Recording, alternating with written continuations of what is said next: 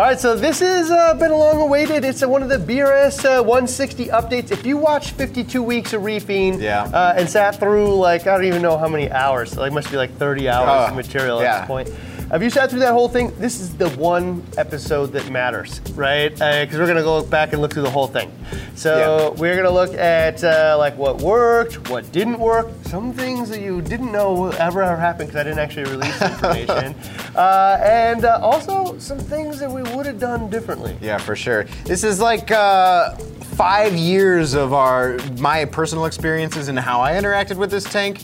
Uh, maybe like three and a half, four, because that's how long I came. I came in at the tail end, uh, but a total like five years of yours, but both of our separate experiences combined. And uh, we're gonna talk about it right here in that first update in like eight months or so. So all that's coming up.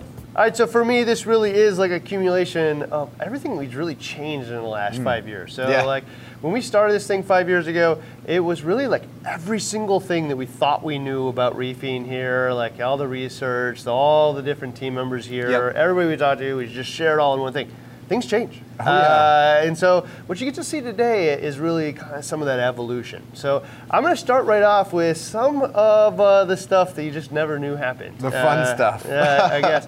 One of which is uh, we lost all the fish really early on. This was Uh, before my time. I I, did not. When you were talking about this, I did not know it. I had no idea.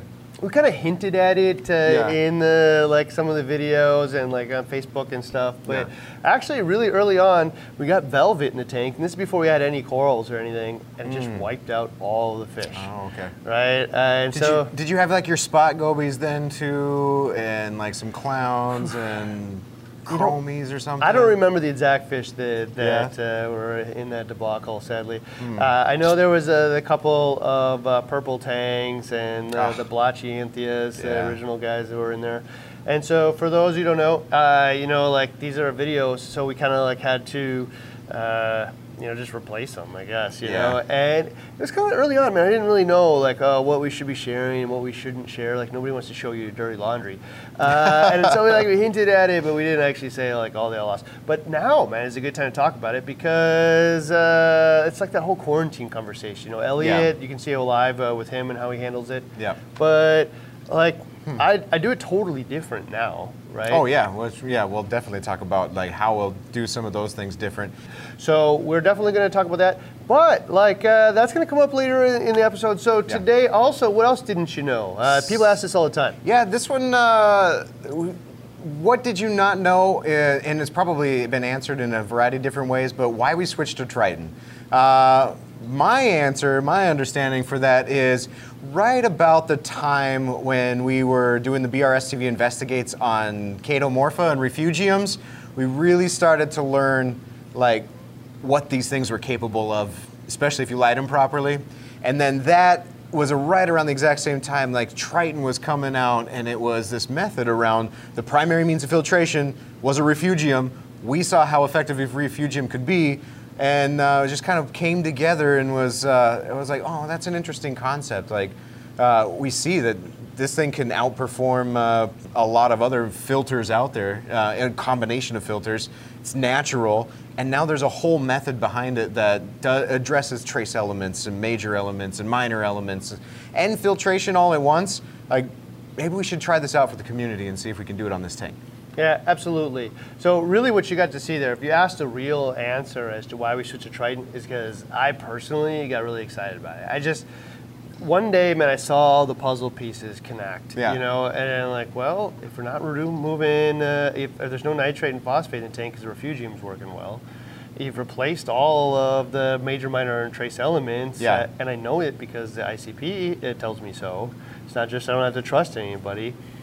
What is that water change doing? What is that water change doing? Yeah, I, I like I don't know, man. It was just like I have to find out, Mm. and I have to let you guys know too, right? And so you can watch, you know, how that transformed, and you're gonna hear a little bit more about that transformation Yeah. as well later. But like that is really the heart of why we changed over, you know, is because in the middle of like. This is so cool. I need to know more about it, and I want to share it with the universe. So that was a big thing. Well, it's things like that that pass that uh, that smell test for the community. Like, if it seems plausible, it, it should be it should be right. Uh, and that was one of those like no water changes because of you know, uh, nitrates, phosphates, and minor trace elements, like you said, then yeah, this should be plausible. Let's try it out. All right, so this is the big thing here too. Now, stuff you never knew. You never heard like a super straight, direct answer about. You're gonna hear it right now. Okay. All right. So which one did you like best? Oh, Something yeah. get asked all the time. Triton or Zeovit? I'm gonna let you go first. Uh, okay, so we're, we're probably differing opinion. I think I'm pretty sure we are differing opinions on this one. Triton is more my speed. Triton's my speed in that um, you know as far as like uh, nitrate, excess nitrates, phosphates control, and things like that. I've got one. I personally feel connected to something that's natural when it comes to filtration. So if I'm growing something natural to that saltwater tank environment, then I feel better about it being my my filtration approach, uh, rather than like maybe like GFO or carbon dosing or all these unknown type things. Like I'm growing uh, algae and it works for me, and then that four, that whole four part system. It's like I've I know how I know how effective dosing two part is, and I know I can make big batches of it and then just forget about it. So when you get the 10 liter bottles of the four parts of Triton, and I can just hook my dosers right up to it, and uh, so now I'm really not touching the tank very much. That's my speed. Like I don't want to touch the tank. I do less water changes, less frequent water changes, and my hands are kind of off the tank. So I gotta que- ask you a question though. So uh, it's not just dosing four part and running a refugium. The Triton method Yeah. means that I'm only doing water changes when the test kits tell me so. So are you saying that that is a, uh, something you're actually gonna follow? No, because I didn't follow it. No, Yeah. so it's really Randy's method using Triton's products and some of their, you know, their their approach to filtration. Uh, and then, of course, then you, you're. So for me, it's like Zeovit is, uh, Triton's replacing the little blue bottles with individual elements that I may or may not need. Some I may need more, some I may need less. Uh, but there is kind of like a trade-off. If I follow it correctly, I'm still doing my water changes, and I'm probably like supplementing or uh, watching for di- um different types of elements. Maybe not as maybe not blue bottles, but I do have you know some direct guidance. Am I going to do it myself? No. Yeah. Yeah. So for me, if I look at both of these two things, uh, I probably won't do either one of them Mm-hmm. exactly as intended, which means like I'm not going to do the Zeovit method. Yeah. I'm not going to do uh, the Triton method either. And A, the water change thing just didn't work for me. Something uh, we'll share later again in, in more detail. Hmm. Uh, but the Zeovit thing, we actually ran a refugium with the Zeovit, so we kind of Yeah. deviated from the beginning. So Yeah. uh, you could decide how much that really mattered in the whole mix. But for me, I will just say that I saw the best results using the Zeovit method uh, between the two. Uh, they were both really good, but this is why. Is because if I was following the method, uh, the Triton, the four part absolutely really worked. The mm-hmm. refugium mm-hmm. really worked. Yep. What didn't work for me was only doing water changes when the thing told me because we didn't send them out often enough. And when we did get it back, we're just busy. And so, like, I don't know, the tank looks good, so I don't do it, and then things die. So I saw more mortalities because I wasn't listening to the report or mm-hmm. sending it in than if I was just doing the system, the 10% water changes and stuff that came with the Zeovit. I just saw more mortalities running the, the uh, Triton system than the Zeovit. And for me, the Zeovit too, like some people will tell you like they don't really like, uh, you know, monkeying around with the tank every day. Yeah. I had never been more in tune with the tank in my entire life. Okay. So, you know, drip in the little drops in every day. And then looking back at it also, like, there's parts of this that, like, like I will just say it. The Germans just do not explain what they're doing very well uh, because some of this stuff takes you know 10 years to like for you know the community over here to like fully understand mm-hmm. right? And so what they're doing over there was uh, like adding you know really low or having running really low nitrogen and phosphorus in the tank but tons of nutrition Yeah. in the tank Yeah, yeah, right?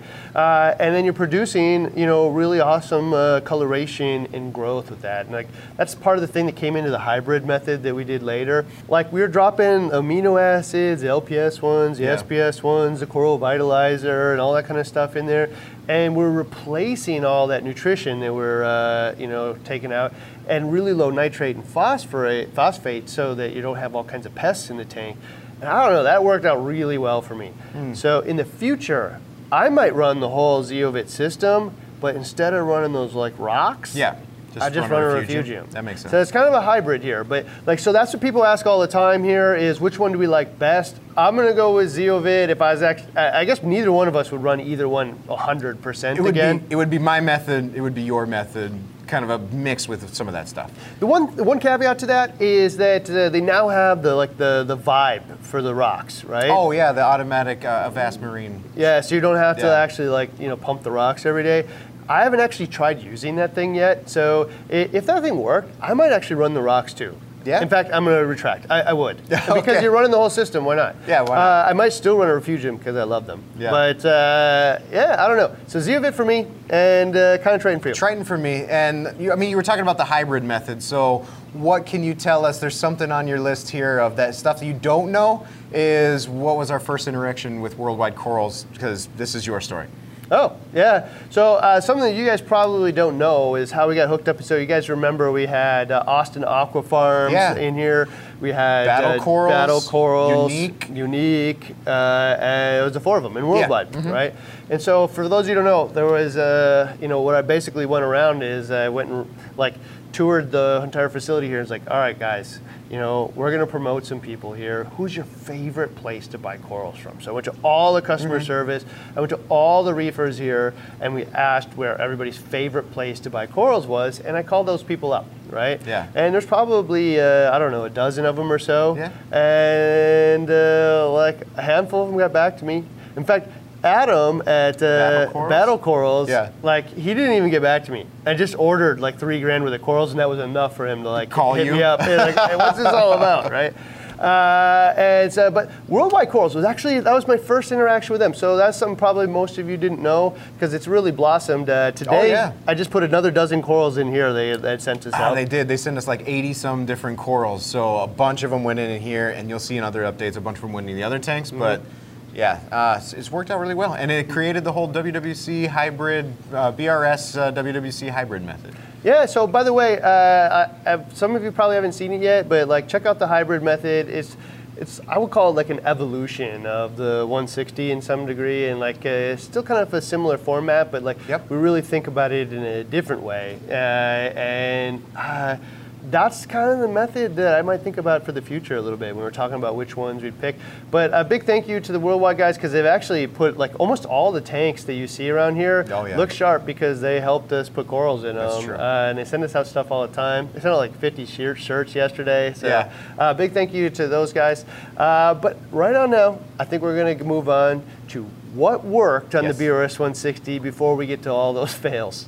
First thing was uh, heavy feeding with lower nutrients. So I mean, this is. Uh, it's because the refugium works so well. So we had the refugium running. We had the H1200, big giant light, you know, heavy duty. Only running it at five percent because otherwise it would just it was the the beam of the sun straight on this alg- uh, on this uh, refugium. But we started to find that it was working too well. Undetectable nitrates, nearly undetectable phosphates, and no matter how much food we shoved down this tank's gullet, it just would not raise up. So we ended up cutting it to like three days a week Monday, Wednesday, Friday. And oh, may- I think like maybe uh, 10 hours or so. It was at 12 and then 10, and I think we're right around there for three days a week. Uh, but that coupled with a whole bunch of food going in here, so different types of food too. Uh, uh, particulate food for the corals, bigger food for the fish. So basically, we're making the fish produce more waste, and there's more free floating food. Corals start to and color up. Yeah, so uh, that, that's it, man. Is heavy in, heavy out, Yeah. and so filtration has gotten so good these days. Refugiums work, the roller mat was working, like everything was working. So uh, you can dump food in the top, right? Uh, which means that I can feed, you know, more than just nitrogen and phosphorus to the corals, which Right. is like that's only like one component of the whole mix, Yeah, right? proteins and aminos and yeah. Yeah, absolutely. So uh, later on, again, WWC hybrid method uh, is uh, shows that up in, in that one, heavy in, heavy out, Mm-hmm. uh, and thinking about coral nutrition, not nutrients. Right. Uh, so that worked out really well. Another one that worked out uh, on this one is lighting, man. I think no matter how many times we've touched this, and we barely have, the it's been T5 LED combo from the get go, Mm-hmm. and we've swapped out from Kessils to Kessils back to new Kessils. I think that it went AP 700s, Yeah. then the 360s Yeah. to the 360Xs. Yeah. Okay, so but the meantime, the whole time it's gonna it's been uh, T5s in there, uh, AP, uh, the ATI Blue Plus bulbs, and I will tell you, at no point was lighting ever our problem. No, I don't think And it was so. so the Kessils are so easy, like you're not flipping all these switches and stuff. And Yeah. it looks good. The balance of the two, the shimmers right uh, once you mute it with uh, uh, the T5s. This has just been like the no-brainer one. Like you don't spend Worked. a ton of time trying to get it right each time. And just for a reference point, the reason that we switched between those three ones is the AP700s were doing just fine. Yeah. Uh, except for the wireless link between them Yeah, it was you- really wonky. We, yeah, we had three of them, so trying to connect them and digging your fingers up under there and trying Yeah. to get the Wi-Fi to connect, and it was just it was tough. and trying to get it set for you guys so we could video it That's was the the, biggest, thing, yeah. right? And so we just there was no reason to change other than for video, man, it was a giant pain in the butt. And we got like eight million Wi-Fi devices here Yep. uh, at the facility, so we switched over to the 360s, uh, and I was just fine with that. And the only reason we changed is because they came out with something new, and why not? Uh, the True. 360s were doing just fine, and you can you can see it in the results. Yeah. But uh, yeah, I don't know, man. Lighting uh, worked, Mm. man. Is actually the primary light being the T5s, and then the LEDs are really just there to fill it in. You know, nice blanket of light. It's muted. The shimmer's Mm. nice. Color's nice. I mean, especially with this depth of tank. So you know, for some people, like four T5 bulbs on this size of tank and SPS probably wouldn't be their primary. I don't know, but I mean, you're talking like all the way down here towards the bottom. We're getting plenty of light down there for some of those acros to grow. So for that to be four T5 bulbs plus five Kessils and set it and never touch it again. easy. Uh, another thing that really worked: sharing the journey. Oh, for for me too. Uh, this is the whole reason why I got in, and one of the, just like you guys, one of the whole reasons I got into reefing was because of this tank right here, because I got to follow it and we got to learn every week.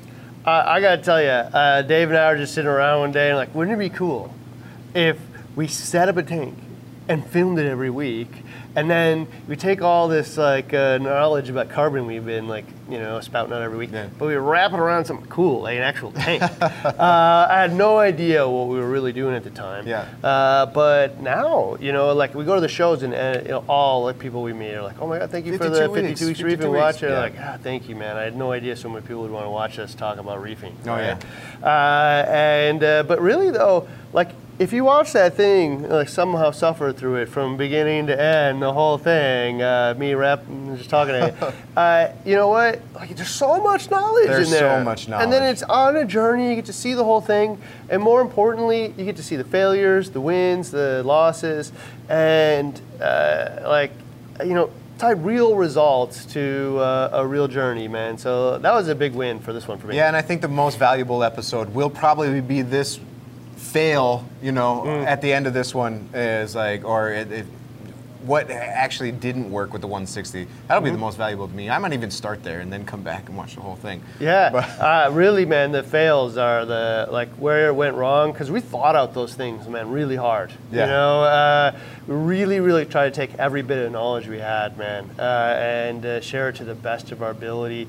The thought process for us a lot is not chase the mythical best every time, but do no wrong. Yeah. Right? Do no harm. If you did it this way, you would be successful. Mm. And in the end, I think that's true. But we just actually found some ways that you can be even more successful, right? Yeah. Uh, the game just evolved in five years. Oh, I, I think that some of the information in some of those episodes we've maybe changed our minds on, or tweaked a little bit, or, or learned more about. Uh, yeah, man. Uh, I think another one, man, was you already touched this uh, a lot, but the Fuge was a success. Oh yeah, it's totally worked. So, uh, I think uh, there was there was some talk about like, should you run skimmer and fu- or uh, skimmer and fuge?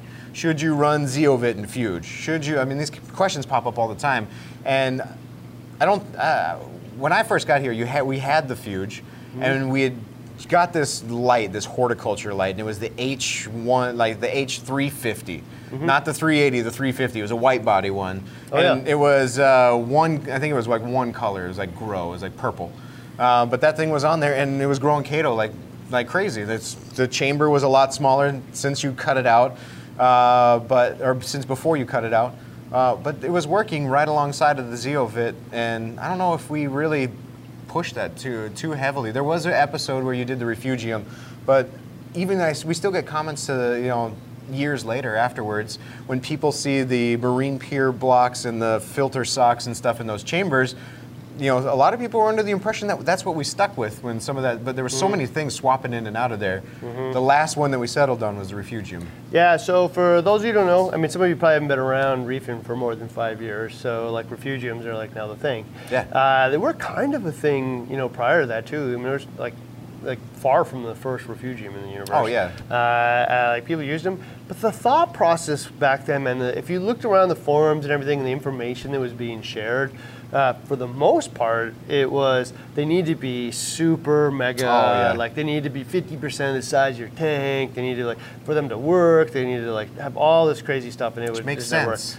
Yeah, well, I guess it makes sense if you're using you know a five dollar cfl bulb that's a piece that like once you see it in action and you like do the math and somebody says some of this stuff out loud, you're like, oh, I can't unknow that now, right? And so when we did a bunch of the BRSTV experiments uh, on the refugiums, we found like I kind of expected to see that you would like reduce the nutrient load by like 25%, Yeah. which would mean maybe 25% less water changes. I'll throw some algae in the trash and do 25% water changes Mm-hmm. less for sure. But what we found was it took it all out. it was gone Right? Yeah. and like- ph was up and Right. yeah especially when we used a proper light and then like well, this is the part where once you hear it like of course right we were all using a five dollar bulb you know from home depot like just designed to grow a plant or whatnot Yeah. uh, to try to outcompete like the thousands of dollars of lights in the display that was never going to happen and in spectrums that the a, a lot of the spectrum from that CFL bulb the plant doesn't even use anyway. that doesn't use. Yeah. Yeah, and so now we use a, a lamp that is uh, as high par as the one that's in the front. Mm-hmm. Uh, lo and behold, it works. Like, of course it does. And also, like, if I have one this big, uh, I can make it actually one quarter of that size if I increase the rate of photosynthesis four times Yeah. uh, by using a higher power light. Yeah.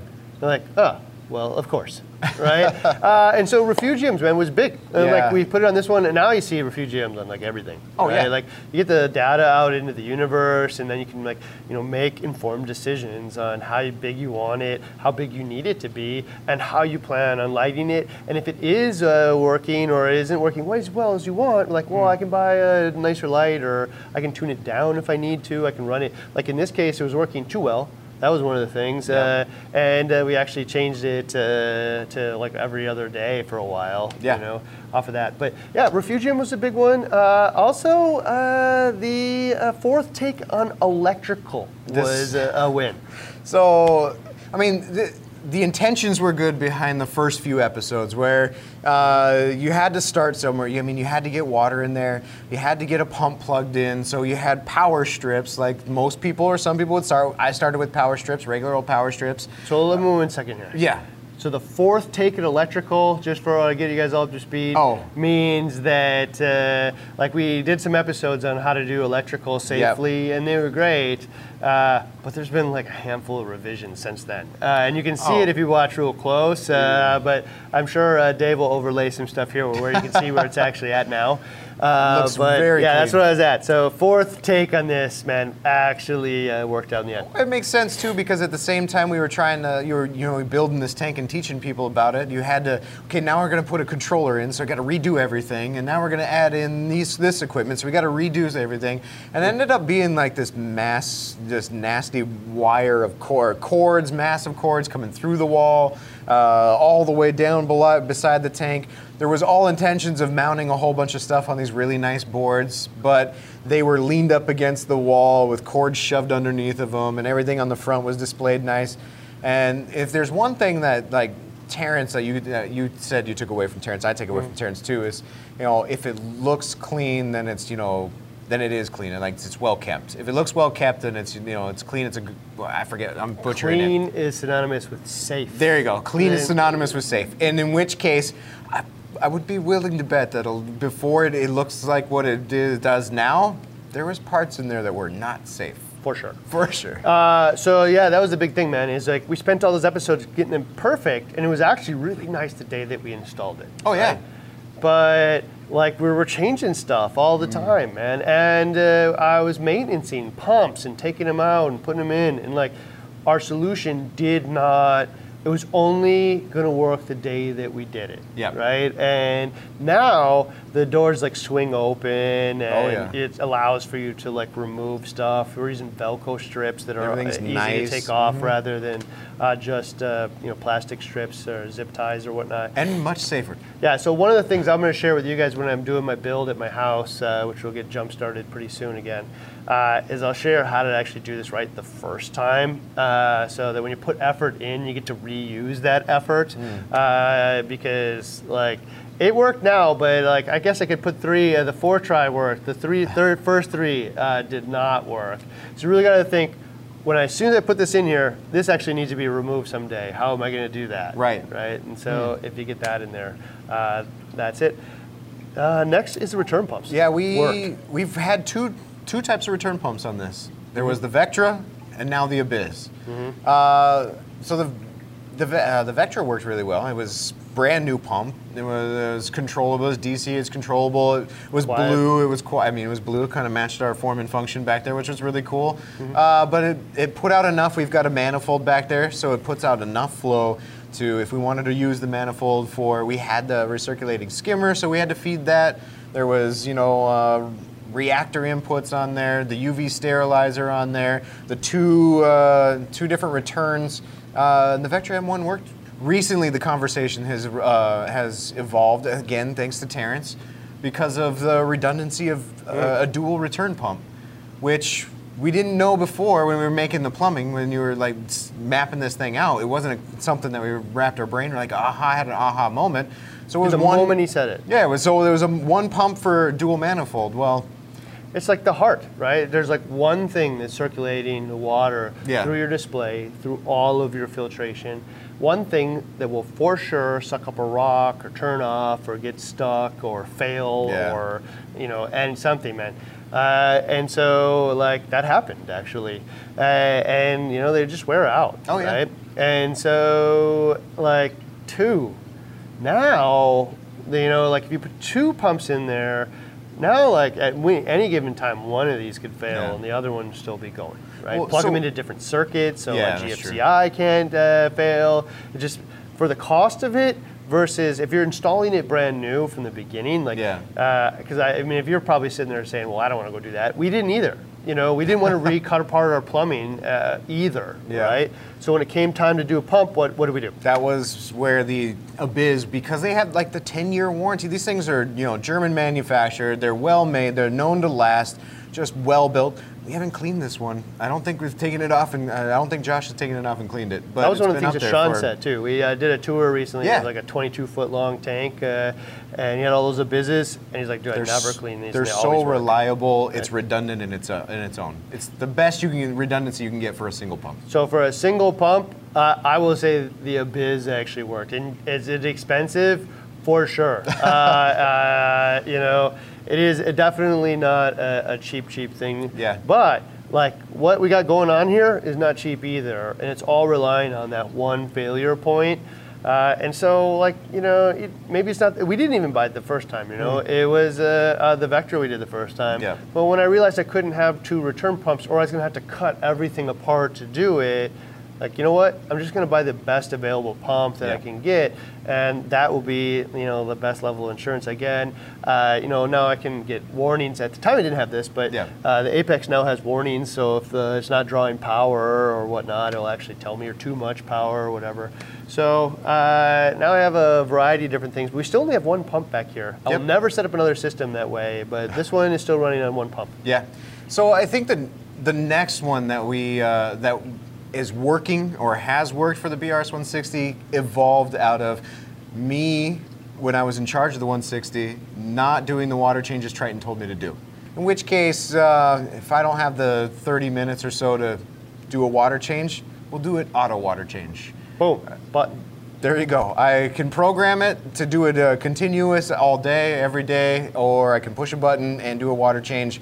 But now I don't have to be back here hauling hoses and all this. I can push a button and go back to writing scripts. This was a nice thing, man. Uh, I, sometimes I really appreciate being able to talk to a couple of people at the top of different areas. Like, I hit up Terrence and Kurt, and I'm like, dude, like you have this great auto water change system, but there's so many people doing Triton now. Like, they don't want it going all the time. Hmm. Well, like, is there a way for you to just set it up so I can just go and push a button and we'll do a 30 to a gallon water change or whatever I say? And it's like, well, not now, but there will be. Yeah. And in a matter of weeks, man, they had like released a new firmware. So for Triton users out there, like who want to listen to the report but don't really have the time, Yeah, that's true. Walk up and hit the button. Yeah. Right. Uh, and eventually, you know, we just decided, you know what's even easier than that? Just doing them anyway. You know. Yeah, just keep- just- like we have huge bats of water around here. Just so- keep a constant 10%. Uh, or I think it's like three it's percent. like 3% a day. Yeah, it works out to be like, you know, 10, 15% a, a week or something. I don't know. Yeah, but, But- three percent a day just happens all the time. I don't have to send out the reports. I don't have to push the button. It just happens, and, and, like it's just uh, actually easier in the end. But uh, auto water changes, man, that has been like a systemic win. Uh, it goes around It's- to all the tanks It's in, here. it- it's in the 750, your, your ULM tanks, all the tanks back in the lab with ongoing experiments. If it needs a water change in that experiment, it's hooked to auto water change. It's, it's, uh, it takes so much time off of so many people. I'd call it the ultimate stabilizer, man. Like, there's so many things that can go wrong with your tank. Chemistry can get off, contaminates from your hands, lotion, motor oil, who knows, man. Like, somebody could have sprayed Lysol near the tank or whatever. Uh, and, like, one little bit of Lysol, you know, maybe not enough to actually harm anything. But, like, maybe somebody's been doing it, like, every week for the last Yeah. uh, six months. You never know. But maybe that never catches up because I'm taking 3% out every day. So all those unknowns that are happening, man, are actually not building up anymore. And it's just the ultimate correction factor. So mm. if you can do it, the auto water change thing, man, just totally changed the game for me. It also makes sure that I do them in the winter, I do them in the summer, I do it like when work is hard, I do mm. them when work is easy, I do it like all the time because it's just, I just, all you gotta do is like once a month, go dump a bucket of salt in the thing, mix it up, and move, go Yep. on about your day. Yeah. You know, it's super, super easy now. So auto water change, like uh, this was probably the biggest win uh, from a personal lesson for me. And a lot of people think I can't do it or whatnot, but Oh. you can run the tubes through the ceiling. You can run them along the floor in a like a little you know cord hider. You can run them outside and then back inside. You can go through the basement and yeah. back up. Uh, some of ours are going 50 feet, like 20 feet up and 50 feet over. Yeah. You know, so. Uh, So in the have- lab, they're going all around the whole room, man. Yeah. Like, it's, it's just huge. It's awesome. Yeah, so auto water changes is a big, big, big one. Yeah, Uh, for sure. Another And, one. Uh, the other one is uh, pegging the calcium reactor concentration. So probably uh, this is something we one. wanted to test for a long time. Uh, so we ended up testing it. Like, do uh, if you peg the pH, uh, can you then just adjust the flow of how fast you're dosing that concentrated solution and turn a calcium reactor into something super complicated for a lot of people to not complicated at all. I set a pH and I just ad- adjust a dial, up or down. Yeah, so for a lot of you out there, like have contemplated a uh, calcium reactor, I gotta tell you, that, like they look really confusing. All the information how to run is kind of like tribal knowledge and from like individuals. Like there wasn't like a real collective way in how to do it, and it was like universally shared. I will just tell you that here. Uh, we found a way that works really easy, uh, and uh, I don't know, man. This is the way I would do it every time. So uh, all you do is peg the pH inside the reactor using a controller, Yep. right? And so if it's uh, 6.5, you know the concentration, the DKH is like 40, Yeah. and now it's just a one-part machine, right? Dose is calcium and alkalinity, and just how much I dose. And you can use a, a continuous duty dosing pump if, if you want. Mm-hmm. Uh, uh, the Kamoer's been the big one. I think the one from uh, Ecotech that's Yeah, coming out here will probably be a really popular Yeah. option. You can also just use a valve too if you want, as long as you're willing to like kind of check it and make sure that it's actually you know doing the right dosage or whatnot.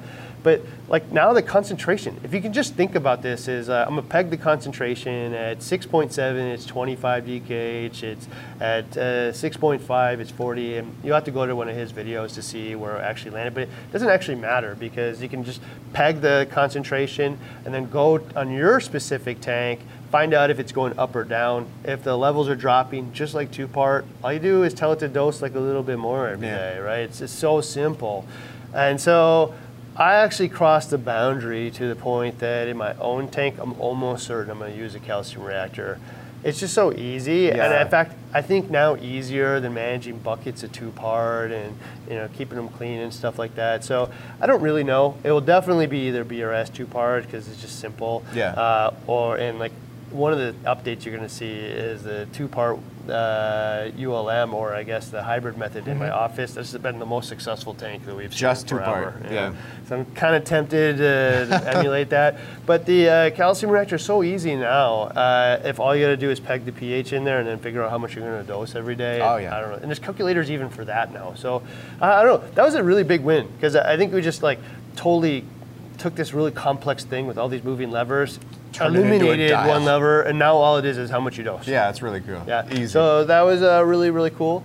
Uh, and related to that is the Trident. Yeah, the first one in house here, Terrence sent to me, and I gave it to the 160. No, uh, we wanted to try this thing out for sure, and the one prime candidate right here.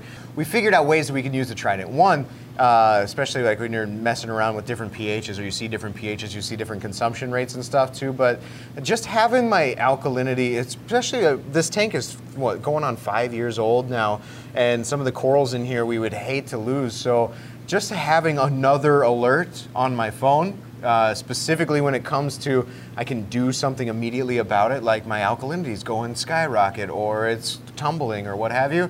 Uh, just another uh, mechanism for me to like keep this thing running. So it turns into a five-year tank, can turn into a ten-year tank.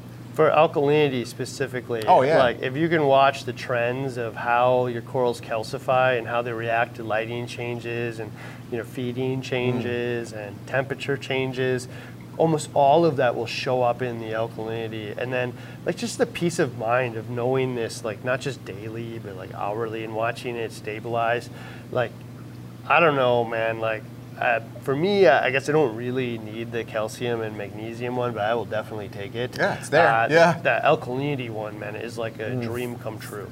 So uh, that was actually a big thing that worked on this one. This one kind of came like after the series was started. I threw this in here though because. Like, uh, I think it's a pretty big win on the system and the stability because it's only stable as how stable you know it is. Yeah. Uh, so if I'm not testing or it's, I never thought I would want to know alkalinity more than four times, more than once a day, and now I'm getting it four times a day. I love it, uh, and I, I'm just one step ahead. If I miss a day, uh, I don't have to worry about it. This has got my back. Actually, you probably did see some of the updates in here where, like, I shared, especially when I was doing uh, the Zeovit and I was doing the drops, I might as well write down the alkalinity, the checker so easy. Yeah. Uh, and when I was doing uh, the alkalinity daily, the measurements, quality of the tank went up because I was so in tune with the tank, knowing the alkalinity that way. Yeah. And so actually prior to the Trident, man, is where like I really got the value of understanding if you did this every day, you know, and eventually kind of like scales off. But like for a new reefer or a, and it, you know, even actually a fairly advanced reefer uh, that's doing like a SPS tank for their first time, you know, like this gives you a reference point to how your tank's doing it goes way, way, way, way beyond uh, anything else. So, Yeah. uh, that that is a big one. All right, so another one that worked really well for me, man, and people were super, super uh, cautious uh, about this, and I'm getting less cautious every year, to be Oh, yeah. honest, right? Because they're getting better ways to do it. It's hooking your RODI system directly up to your sump to replace auto top off water. Yeah, this Uh, is- this is a win for me. I don't have to carry it. Like normally, I had a five gallon, either a five gallon bucket or some kind of five gallon. Five gallons, five to ten gallons was about the reservoir size, which you know for like my hundred gallon tank or a ninety gallon tank, that's probably once a week topping that thing off, and then trying to remember that once a week. And if I miss a week of water changes, that's not terrible, but I cannot miss a week of topping off an ATO reservoir. It just run dry. So this is like stability to me, right? Uh, like so, the salinity is always, which means all the, is always on. So all the other elements are on along with it, or at least not going off because of that. Uh, and then the question really is, is like, is the worst, the, the, the work and the effort going into to solve this actually worth it? And inside of like a week or a month, the answer is no. Yeah. But if I'm going to keep this tank up for five years, and if I think about the amount of times I'm going to be hauling, you know, buckets of uh, top-off water to the tank, uh, yeah, dude, I will absolutely put some effort into replacing all of that work, right? Yeah. Especially because if you can raise your hand and say, like, I've never let my top off No, fail. can't. I can't raise my hand to that. You know, I've never let it not not or empty rather. Uh, so yeah, I don't know, man. So you got your float valve, you Yeah. got your little mechanical float valve, you got your some alarms, you got like a solenoid you can put on your apex. You got like you know a solenoid that goes on to uh, the uh, ATO from Tunze, uh, the Osmolator. Like, there's all kinds of different ways to make sure that this thing is, is safe. And you know, if all four of those things fail on you all at once, then I guess it, it could flood in, in your house. So you should be aware. But like, uh, you know what, man? Like, there's never any water supply attached to my fridge, uh, and I don't. Every time that I go get water, I'm not like it paranoid going it's going to- burst. yeah, you exactly. know? So like I- sometimes there's like we take these calculated risks all over our house, like the, every single faucet, or Yeah, everything. it right? all works the same. Yeah. So like uh, I don't know uh, if I put four redundancies in and I never ever ever have to haul around another bucket of uh, top off water, I'm totally in. Especially when I'm committed to having this tank for many years to come. yeah. uh, and this was a total win on this tank. Uh, I'd say another win that we found on this tank. Uh, and we started with other tanks, so it's I've, it's we did run into fluke uh, uh, bryopsis, and we, we ran into some pest and algae issues in this tank, like everybody does. Uh, the bryopsis got unruly in here. Um, and so we tried, you know, the fluconazole treatments. Like uh, we've tried some of the the- Reef Flux? yeah, the Reef Flux for over the counter or for the hobby stuff. A lot of people it works for a lot of people. It worked here. It worked here. Point. but then we needed a, we, we needed heavier, harder, more you know more heavy dose, uh, heavy duty stuff. So we got we sourced out uh, um, what U, USP grade type. Yeah, yeah, really so I'm- pharmaceutical I'll make grade. sure that Dave finds a bottle and posts it uh, in the video. Yeah. I'm not sure exactly what it's called or where we got it again, but uh, by the time this is released, we'll make sure it's up there. Yeah. Uh, but it was like a special fluconazole. It's not dramatically different. It was just something that Josh at WWC recommended to us, and it comes in a bigger bottle, USP grade. And it took our Josh, the ma- maintenance guy. So uh, we ran it. We ran its course as you should. Like you, I think you run it, run it for a week or a couple weeks, uh, and then you do water changes and you get it out. And we did that, and we'd see it die back, but then we'd see it come back again, and we'd see it die back, and we'd see it come back again. So I told, I think we were sitting in our meeting, and he was beating his head against the wall about how to kill it, and I said, well. Let's do some. Let's do a back-to-back type of treatment. Let's let's just hit it full force back to back. If it looks like it's gone, just keep the treatment going, and then we'll uh, completely water change afterwards. And so far, it's held it back really well. So that's been, I think, that was the mistake, because you watch it like almost get eradicated, right? But there's still like patches of it all over the place still. Like they're just really small. Hmm. They're like that isn't where you let up. That's actually where you uh, kick it down. Oh, yeah. Right. Uh, and so just eradicate it from your system. Just give it another dose and just get it out. Hmm. Right. Uh, I will say there's other solutions now, but that actually you know worked really really well. Uh, the one thing I will say is you know people say it has like no impact on their tank. Some people maybe said it does. I don't know, but like I will tell you when we dosed it, we saw alkalinity consumption in the in the tank drop, which means the corals were mad. And that just kind of gets into, you know, the mindset that we can't actually see, Mm. you know, how healthy our corals are. They're not a, you know, you know, kid or a puppy or whatever that can tell you when it's hurt. Right. You know. Right, right. Uh, and so, like, that was actually where the Trident kind of comes in. Is like we can see the actual alkalinity consumption, you know, drop, meaning the levels are actually rising based on the same dose. Mm-hmm. Yeah. Right. So, like, if the, re- if the levels are stable with our dose and all of a sudden they're rising, that means the corals aren't taking Stopped as much as they used Yeah. to. Right. And so when we dose the fluconazole. I have seen a pretty significant uh, increase in alkalinity, which means uh, it was taking the corals are taking up less. And so it just gets healthy mindset that like nothing is like totally inert. It's just not so toxic that you're adding Drano to the tank and everything's going to die. right? Yeah. it isn't that.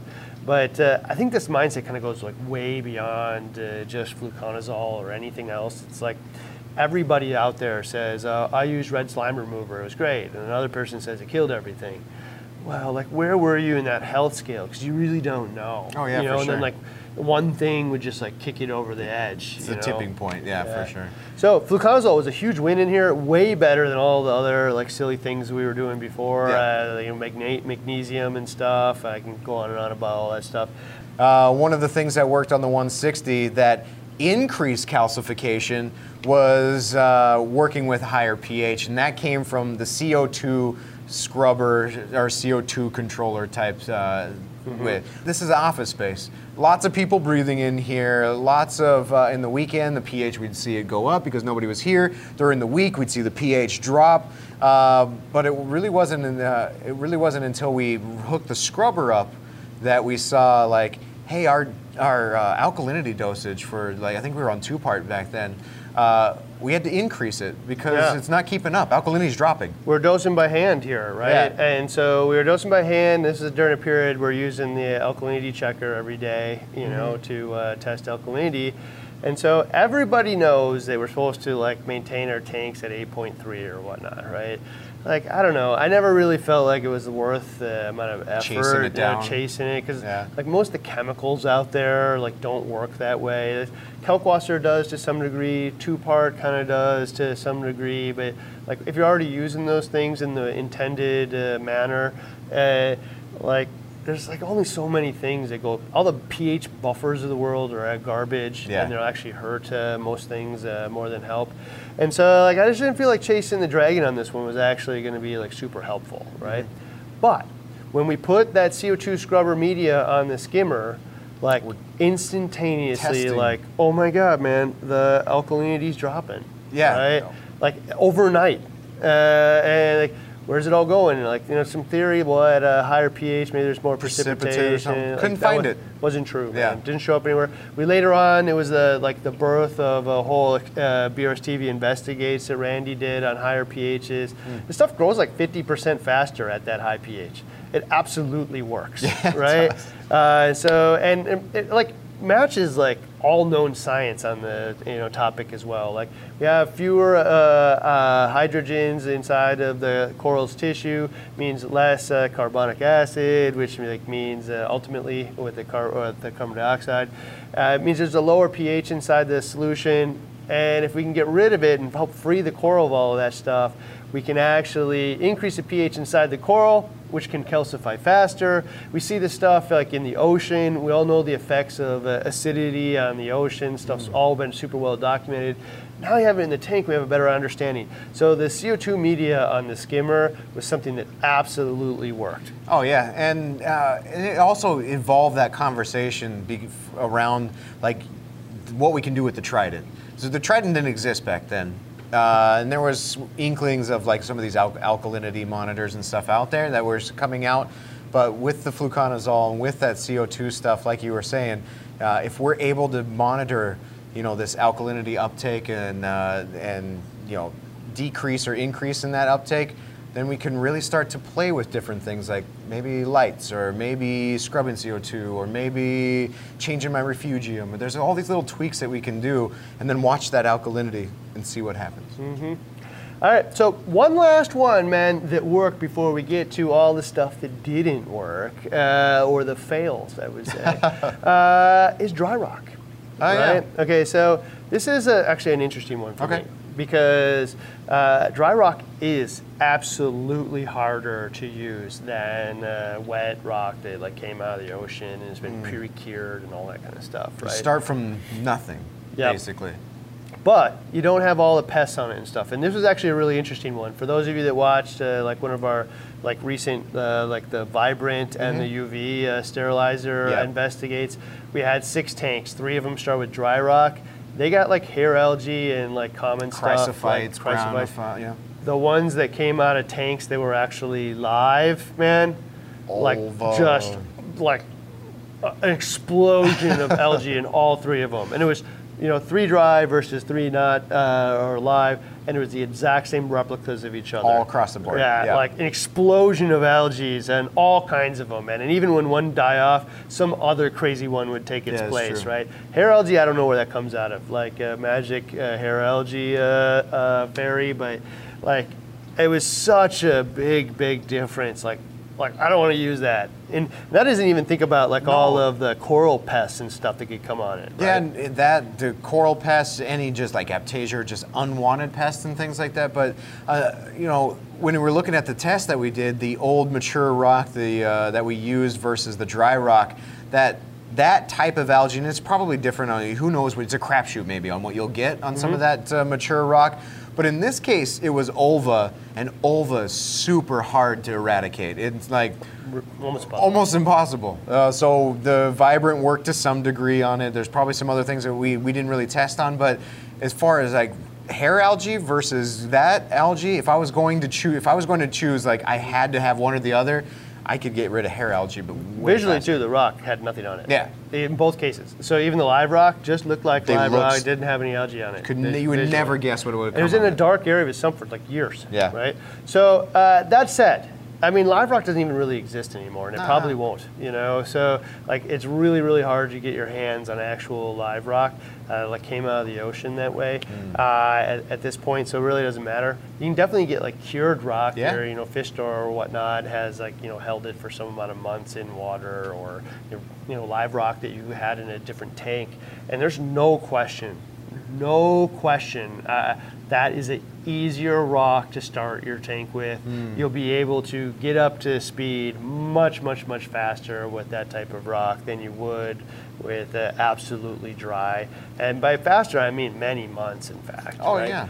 But in, in this case, man, I, I gotta tell you, like every single tank that you've seen us ever do has all been dry rock. So like, there's a lot of debate. Like, can you use dry rock? Can you cannot? And I, I think a lot of the failures that happen out there, or challenges anyway, are the ones like if you treat dry rock like you treated uh, wet live rock in the past, the chances that you succeed go way, way, way down. especially in those SPS. Kinda gotta know what you're getting into. Yeah, especially in those SPS systems that we found. Like, uh, we use your ULM. We'll talk about this in the ULM update too. But just in a case in point, using the live rock in your ULM, that was it was already you know cured. It was ready to go, and the SPS corals in there are thriving.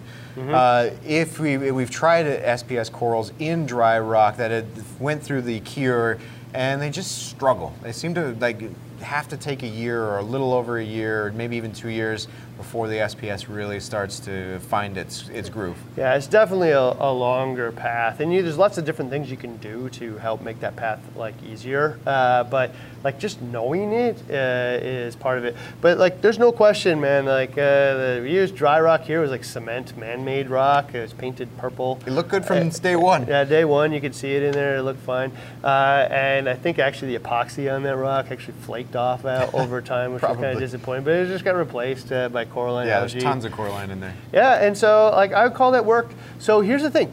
All of the stuff we talked about were the things that worked. Yes. The list of stuff that didn't work is actually even longer, man. uh, uh, there's all kinds of different things here that we wish we could have done better. That's if I could do it over again, I would do. And so that's actually going to be episode two of this series. Next week, we're going to come back and, and we're going to share with you guys all the things that were wrong, all Best the part. fails, all the stuff Best that we part. wish we would have done better.